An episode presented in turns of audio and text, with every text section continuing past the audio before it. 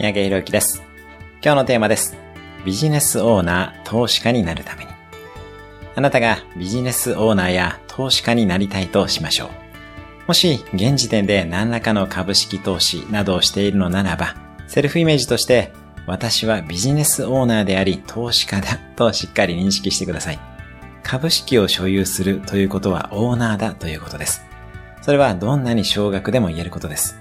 このセルフイメージがあなたの行動をより加速していきます。堂々とイメージをしてください。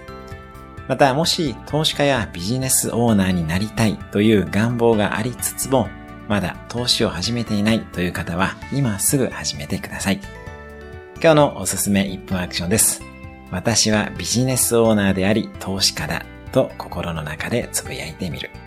今日も素敵な一日を。